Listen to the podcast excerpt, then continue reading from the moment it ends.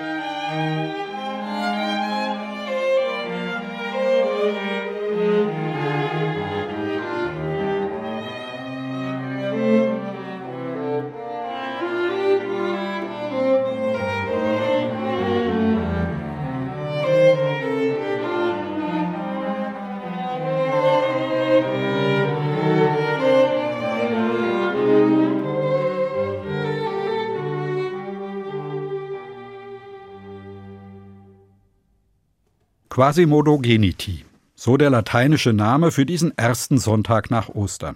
Auf Deutsch wie die neugeborenen Kinder. Das ist eine Erinnerung daran, dass Gott einen neuen Anfang schenkt. Dafür steht die Taufe. In der frühen Christenheit wurden überwiegend Erwachsene getauft. In manchen Kirchen ist das bis heute so. Die Taufe geschah meist an einem Gewässer, einem Fluss oder einem See. Die Täuflinge wurden dabei ganz untergetaucht. Und große Taufbecken in sehr alten Kirchen zeugen davon, dass es früher auch bei Säuglingen üblich war, sie kurz ganz unterzutauchen. So waren sie vor den Augen der anderen unter der Wasseroberfläche verschwunden, um dann wieder neu aufzutauchen, wie neu geboren in ein neues Leben. Ganz gleich, ob nun Erwachsene oder Kinder getauft werden, es geschieht immer mit Wasser. Wasser ist das Symbol für Leben. Und es steht auch für Reinigung. Wie neu geboren fühlt man sich nach einer Dusche oder einem Bad. Wenn ich zum Beispiel im Garten gearbeitet habe und dabei ordentlich ins Schwitzen gekommen bin. Oder auch nach einem langen Tag im Büro, nachdem ich zwar keinen äußeren Staub und Schmutz abwaschen muss, aber anderes loswerden möchte, um mich frei zu fühlen. Wenn ich dann dusche oder ein Bad nehme, dann fühle ich mich wie neu geboren, sauber und erfrischt. Zur Taufe gehört immer Wasser. Und ganz gleich, ob die Täuflinge dabei ganz untergetaucht werden oder ob sie nur ein wenig Wasser über den Kopf geschüttet bekommen, die Taufe steht dafür, dass Gott einen neuen Anfang schenkt. Gott will die Flecken von mir abwaschen, den Schmutzfilm oder Grauschleier, die mein Leben verunstalten und seine ursprünglichen Farben überdecken. Ich wurde als kleines Kind getauft mit dreimal Wasser über den Kopf. Das gilt und das wirkt fürs ganze Leben. Ich lasse mich immer wieder an die Taufe erinnern und daran, dass Gott immer wieder einen neuen Anfang schenkt. Martin Luther hat einmal sehr bildhaft gesagt, dass man sozusagen täglich aus der Taufe kriechen muss. Ich übersetze das für mich so. Ich kann mich täglich vergewissern, dass ich aus Gottes Kraft schöpfe. Es gibt eine starke Verbindung zwischen Gott und mir, und die trägt und hält mich jeden Morgen neu. In der Bibel, im Neuen Testament, gibt es noch ein anderes Bild für das, was damit gemeint ist. Da steht Gott hat den Schuldbrief getilgt, der mit seinen Forderungen gegen uns war, und hat ihn aufgehoben und an das Kreuz geheftet. Das klingt erst einmal befremdlich. Was für ein Schuldbrief. Und warum wurde der ans Kreuz geheftet? Über dieses Bild möchte ich gleich nach der Musik nachdenken. Musik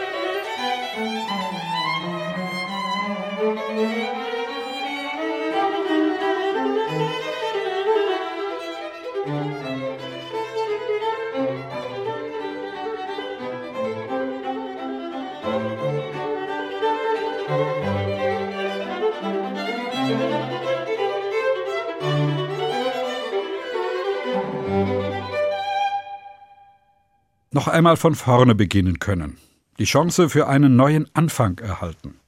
Das drückt eine Stelle in der Bibel so aus. Gott hat den Schuldbrief getilgt, der mit seinen Forderungen gegen uns war, und hat ihn aufgehoben und an das Kreuz geheftet. Schuldbrief. Man macht keine Schulden, so haben es früher viele gelernt. Heute ist das schon anders, vor allem wenn die Zinsen so niedrig sind wie zuletzt. Da bietet es sich an, Schulden zu machen und manches auf Kredit zu finanzieren. Und wenn es um größere Dinge wie einen Hausbau oder den Kauf einer Wohnung geht, lässt sich das gar nicht umgehen. Mancher erinnert sich an das mulmige Gefühl, als er einen Kreditvertrag über eine größere Summe unterschrieben und sich damit auf lange Zeit festgelegt hat. Denn wer einen Kredit aufnimmt, verpflichtet sich für viele Jahre. Der ist, was seine Finanzen betrifft, nicht mehr frei, bis er den Kredit abbezahlt hat. Und es gibt immer wieder Menschen, denen ihre Schulden über den Kopf wachsen. Mahnungen häufen sich an, der Gerichtsvollzieher kommt. Manchmal stehen zwangsversteigerte Eigenheime am Ende einer solchen traurigen Geschichte, oft ohne dass die Betroffenen am Ende schuldenfrei wären. Schuldnerberatung und die Möglichkeit, Privatinsolvenz anzumelden, wenden oft das Schlimmste ab. Aber sie können nicht immer verhindern, dass Menschen wegen ihrer Schuldenlast mit großen Einschränkungen leben müssen und das ihr Leben überschattet. Was für Einzelne gilt, betrifft auch ganze Staaten. Über die Verschuldung Deutschlands wird immer wieder politisch gestritten. Zurzeit erscheint das Schuldenmachen aus guten Gründen wieder nötig und sinnvoll. Schulden, zumindest zu viele Schulden, machen unfrei. Ein Schuldschein ist für einen Menschen wie ein großes Minus vor der Klammer, das alles andere abwertet. Er ist Brief und Siegel dafür, dass sie oder er nicht mehr frei ist. Zur Zeit der ersten Christen konnten Schuldner, die nicht zahlen konnten, mitsamt ihren Familien in die Sklaverei verkauft werden, um aus dem Erlös die Schulden zu tilgen. In mittelalterlichen Städten gab es bei uns die Schuldnertürme, in denen säumige Zahler gefangen gehalten wurden. Die Methoden sind heute andere. Das Prinzip Schulden ist gleich Knechtschaft ist das gleiche geblieben. Nun gibt es im Leben nicht nur Schulden, die in Euro und Cent aufzurechnen sind. Es gibt das, was ich anderen schuldig bleibe oder an ihnen schuldig werde durch das, was ich tue oder auch was ich versäumt habe zu tun. Das ist eine Schuld, die schwer wiegt, bei der ich merke, damit habe ich etwas angerichtet. Das sind Taten oder Worte, mit denen ich andere verletzt und ihnen Schaden zugefügt habe. Manchmal liegt mir ein Satz auf der Zunge und ich weiß, sag ihn nicht, der ist verletzend. Aber ich kann ihn mir nicht verkneifen, sage ihn doch und sehe im Gesicht meines Gegenübers, der Satz hat wehgetan. Da habe ich mit einem Besuch gezögert, auf den jemand gewartet hat und der wichtig, ja sogar nötig gewesen wäre. Und ich habe ihn so lange vor mir hergeschoben, bis es zu spät war. Ein anderes Mal tue oder sage ich etwas, um mich selber vor Schwierigkeiten zu bewahren, manchmal ohne es zu wollen oder zu merken. Schuld? Das sind Taten und Worte, mit denen Menschen gegen Ordnungen für unser Zusammenleben verstoßen haben, die sie selber im Grunde für richtig und notwendig halten. Eine hat geschwiegen, als ihre Freundin zu Unrecht beschuldigt wurde. Die Gelegenheit, die Wahrheit zu sagen und ihr zu helfen, ist verstrichen. Da hat einer mit dem Auto leichtsinnig überholt und einen Unfall verursacht, bei dem andere zu Schaden gekommen sind. Schuld? Das sind Taten, die sich nicht mehr aus der Welt schaffen lassen, an deren Folgen andere und auch man selber zu tragen hat. Schuld, das sind Worte, die man nicht wieder zurücknehmen kann und die sich ins Gedächtnis anderer oder in das eigene eingebrannt haben. Das belastet. Das macht unfrei. Schuld bedeutet immer auch Knechtschaft.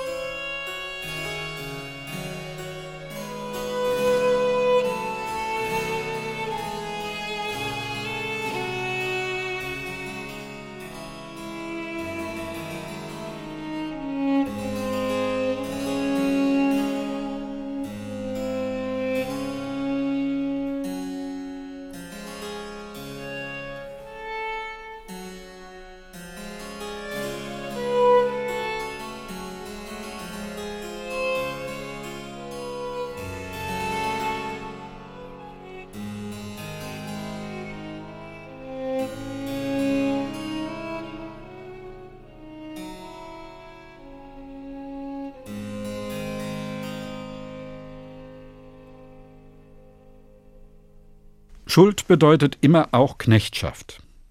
In der Bibel steht, Gott hat den Schuldbrief getilgt, der mit seinen Forderungen gegen uns war, und hat ihn aufgehoben und an das Kreuz geheftet. Da wird einem Schuldner der Prozess gemacht. Auf der einen Seite die Gläubiger, die ihre Schulden eintreiben wollen. Auf der anderen Seite der Richter, der das Urteil zu sprechen hat. Und dazwischen der Angeklagte, der nicht zahlen kann. Was hat er Gutes zu erwarten? Jeder kann schon vorhersagen, wie der Prozess ausgehen, wie das Urteil lauten wird. Mit gesenktem Kopf steht der Angeklagte da, schuldbewusst und beschämt. Und dann das Unerwartete. Hammerschläge dröhnen durch den Saal. Der Angeklagte hebt den Kopf und sieht, wie der Richter den Schuldschein zerreißt, ihn aufhebt. In dem Bibelvers heißt es, Gott hat den Schuldschein an das Kreuz Jesu Christi geheftet. Der Schein hat seine Gültigkeit verloren. Das Minus vor der Klammer des Lebens ist gelöscht, die Schulden sind getilgt. Als freier Mann kann der Angeklagte den Saal verlassen. Eine Riesenlast ist von seinen Schultern genommen. Er kann den Kopf wieder heben und allen ins Gesicht sehen. Er bekommt das Leben noch einmal geschenkt und kann noch einmal ganz von vorne anfangen. Das fühlt sich wie neu geboren an. Für mich ist das ein eindrucksvolles Bild dafür, dass Gott einen neuen Anfang schenkt. Gott macht mich frei von meiner Schuld. Mein Schuldbrief hat seine Gültigkeit verloren. Ich kann aufrecht dastehen und muss nicht mit gesenktem Kopf herumlaufen. Alles, was gegen mich spricht, hat seine Macht über mich verloren. Das Minus vor der Klammer hat sich in ein großes Plus verwandelt. Ich bin wie neu geboren. Singet dem Herrn ein neues Lied.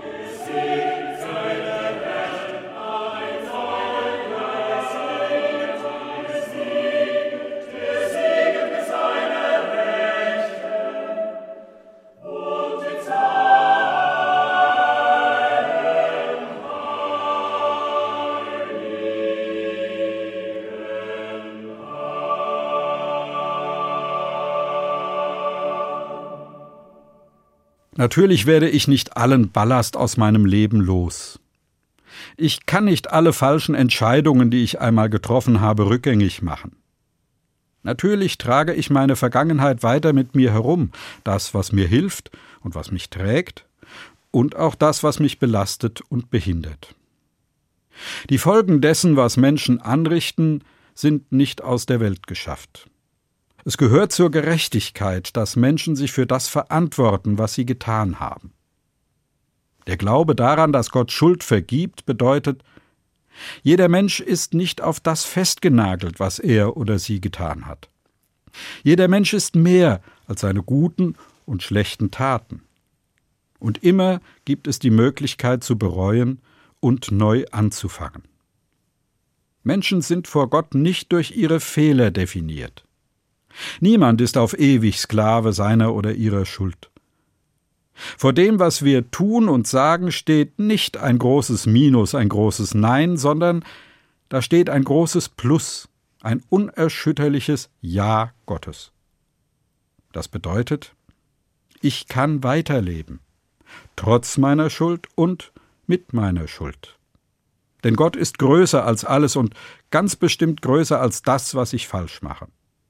Er nimmt mir meine Schuld ab und schenkt mir einen Neuanfang. Wenn ich auf Gottes Ja, auf dieses große Plus vor meinem Leben vertraue, dann hilft mir das, zu meiner Verantwortung zu stehen. Es stärkt mich, damit ich wieder gut mache, wenn das möglich ist.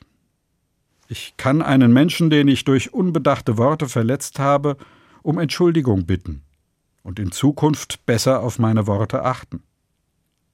Ich kann mir vornehmen, Besuche bei Menschen, die mich brauchen, nicht mehr auf die lange Bank zu schieben. Ich kann mir vornehmen, mich nicht zu drücken, wenn ich gefordert bin, für einen Freund oder eine Kollegin einzustehen. Und ich kann großzügiger sein mit anderen, wenn sie mir gegenüber Fehler machen. Darauf vertrauen, dass Gott vergibt, ist ein Weg, mit dem zu leben, was ich nicht mehr in Ordnung bringen kann. Das heißt für mich, ich kann zu meiner Verantwortung stehen, ohne mich mit Selbstvorwürfen zu quälen. Gott schenkt einen neuen Anfang, immer wieder. Der heutige Sonntag erinnert daran. Nicht nur die Getauften, aber sie haben einen Punkt, an dem sie das festmachen können. Wer getauft ist, kann sich sagen, in der Taufe ist mir auf den Kopf zugesagt worden, Gott will all die Flecken, den Schmutzfilm oder den Grauschleier, die mein Leben verunstalten und die seine ursprünglichen Farben überdecken, von mir abwaschen. Meine Schuldscheine, was mich belastet und gefangen hält, das hat vor Gott seine Gültigkeit verloren. Und deshalb kann ich immer wieder einen neuen Anfang wagen. Daran will ich mich erinnern, nicht nur heute am Weißen Sonntag, am Sonntag Quasimodogeniti damit ich mich wie neu geboren fühle. Gott sei Dank.